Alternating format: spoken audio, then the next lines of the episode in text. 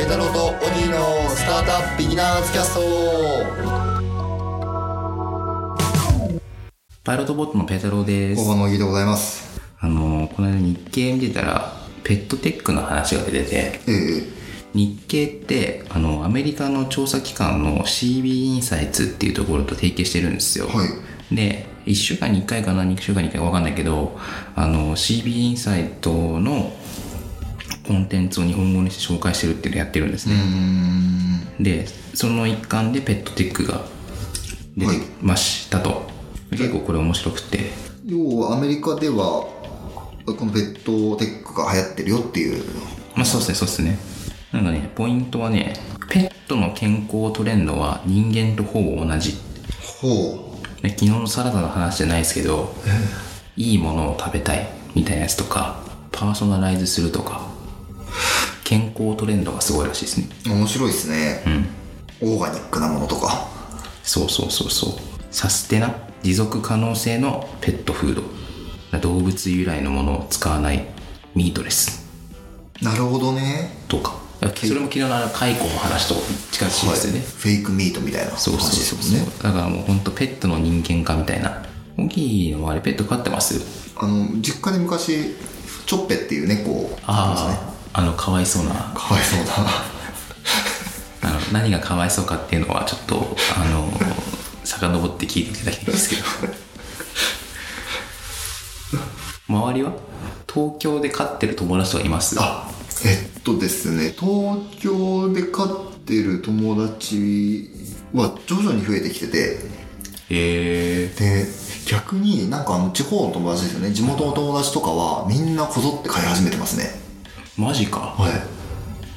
でも地元に行くとなんかうちの猫がとかうちの犬がとか言ってへみんなね盛り上がってますけどねえなるほど僕飼ったとしてもなんかもう12時間ぐらいは少なくとも家にいないんで、はいご飯とかあげらんないそうですよねしなんか猫とか犬とか家の中に閉じ込めとくのかわいそうだなと思ってええええちょっと買えないですね僕なんかその僕の地元の友達でお医者さんがいるんですけど、は医者の彼がい猫を飼ったんですよ、はいで絶対できるわけないんですよあの世話とか あの時間的に時間的にはい忙しいので、はいはで思ってどうしてるのって言ったらなんかテクノロジーすごくていおうなんかあの防犯カメラみたいなの常に見てますし、はいはいはいなんかあの餌も猫が押したら出てくるっていうおおのでなんかそういう機会があっておでまあなんかある程度条件があるんですよねはいはいはいはで上限を超えるとも出てこないっていうい1日3回までとか、はい1日 500g までとかはそうなんですよいはいはでもなんか猫はねちょっとバカだと思うので、はいはいあの何回もやったりするんですよね、はいはいはいでそれを見てあのバカだなって言って 飼い主たちは笑ってるっていう なんかそういう遊び方とかしましたねいなんか怖いですねペットね僕の周りはいないんじゃないかなあんま聞いたことないなんかちょっとペットがいるから帰るわってあんま聞いたことないですけどそうですよね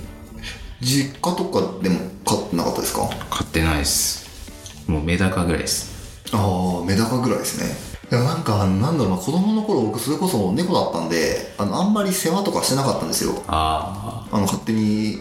なんか野に放たれてあはいはいはいはいまあ、来たらなんか触ってあげるぐらいの感じだったんで、はいいまだにその犬の扱い方とか動物の触れ方がちょっと分かんないんですよね。ああ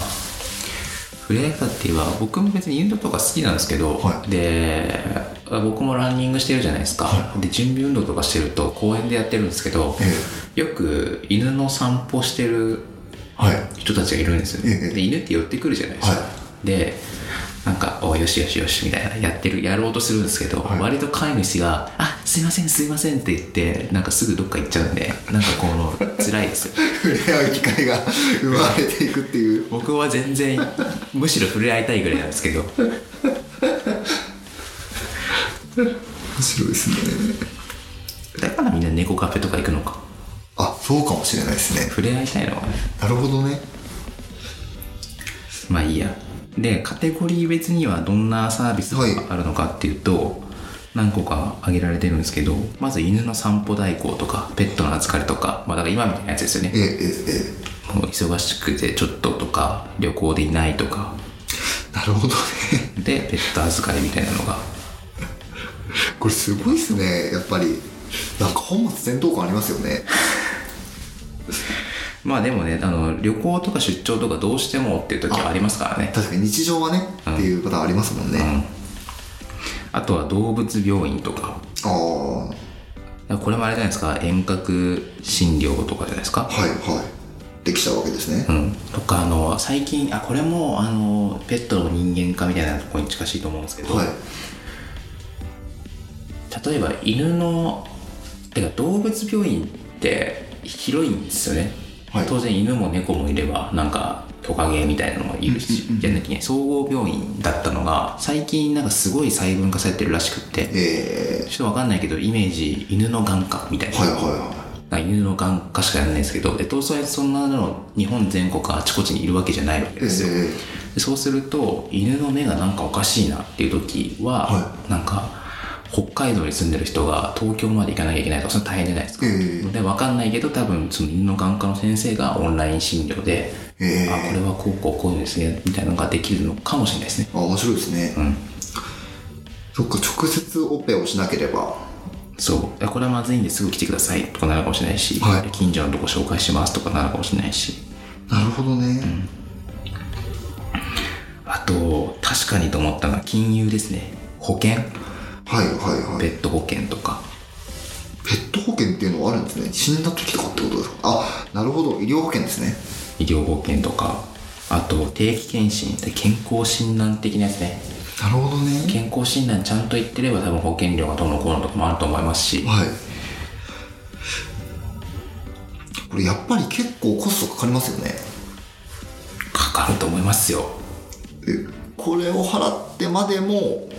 なんかやっぱり得られるものがあるってことなんですもんねそうなんじゃないですかすごい世界だって思いますけどねだからこうやっぱ孤独が大丈夫な人と大丈夫じゃない人がいるんじゃないですあ世の中にはかうんオギーもね人と生活してるからあれだけどはい僕とかも別に大丈夫なんでええ そういう人はいらないじゃないですかやっぱなりるほどあでも確かによくねおばあちゃんが飼うとか言いますもんねはいはいはいはい子育て終わってからね子育て終わってからはいはいそれなんかわかる気がしますねあと薬とか、地味にお金かかりそうですねうん、あと獣医向けのソフトウェア確かにこれはありそうだよねありそうですねなるほどねあと高級ペットフードおやつレッドフードにも高級っていうのがあるんですねやはりあありますありますでさっき言ってたミートですはいはいはいあとこれも確かにと思ったんですけど EC ですねああなるほどねうんペットそのペットフードを EC で届けるとかもあるしなんかわかんないけど首輪とか、そういうのを買えるみたいなのもあるし服とか着せてる人もいますもんねあそうですそうですね多分ハロウィンになったら派手なやつ着せるとかあるんですよなるほどなるほどねまあこれもう本当に人間と一緒ですねそしたらもう、まあ、あとあれですねテクノロジーっぽい話だとウェアラブルとかはいはいさっきの餌の話じゃないですけど毎日15時になったら自動的に出すなるほどねとかあとねこれウェアラブルもそのペットのデータ取るのにいいっていう話はもちろんあるんですけど当然ウェアラブルって物とか子供とかペットとか話せないものに対してさらに有効なんではいなんですけどこれおあのー聞いた話で面白いなと思ったのがアメリカの方が研究が進んでると、はいでこれはもちろんそのお国柄というかアメリカの方がテクノロジー進んでるからっていう理由もあるんだけどアメリカの方がペットの犬が大きいんですって単純にえので当たり前ですけど何でも機械って小型化する方が難しいじゃないですー、か、はで日本ってなんかチワワみたいなちっちゃいのが多いんで、はいはいアメリカの方が単純にやりやすいいなるほど、面白いですね、でなのでそれが慣れてきたら日本にも出てくるんじゃないのかみたいな話なるほどなるほど改良されてちっちゃくなってくるっていう、そうそうそうそ確うかになアメリカって家も大きいですし犬も大きいイメージありますもんねなんかそうだよね重量級の犬みたいなね、はいあのでっかい白い犬とか憧れますけどね確かに日本のちっちゃい家だとねなかなかあの大きい犬か飼ったらねまあそうね地方ので一軒家とかじゃないとね、はいちょっと辛いとこああるれよもね厳しいですよね、うんもう地方の一軒家か東京のなんか広尾にある豪邸みたいな偏見もいいところ ですがまあそういう感じですよねそういう感じですよはいまあというわけでペットテックも流行っているという話でございました面白いですねはいなんかあれですねこうペットにこういうテクノロジーがあるみたいな話あったら聞きたいですねあそうですね、はいじゃあ本日はこの辺でお別れしたいと思います、ペダロとギーのスタートアップビギナーズキャストでしたさよならさよなら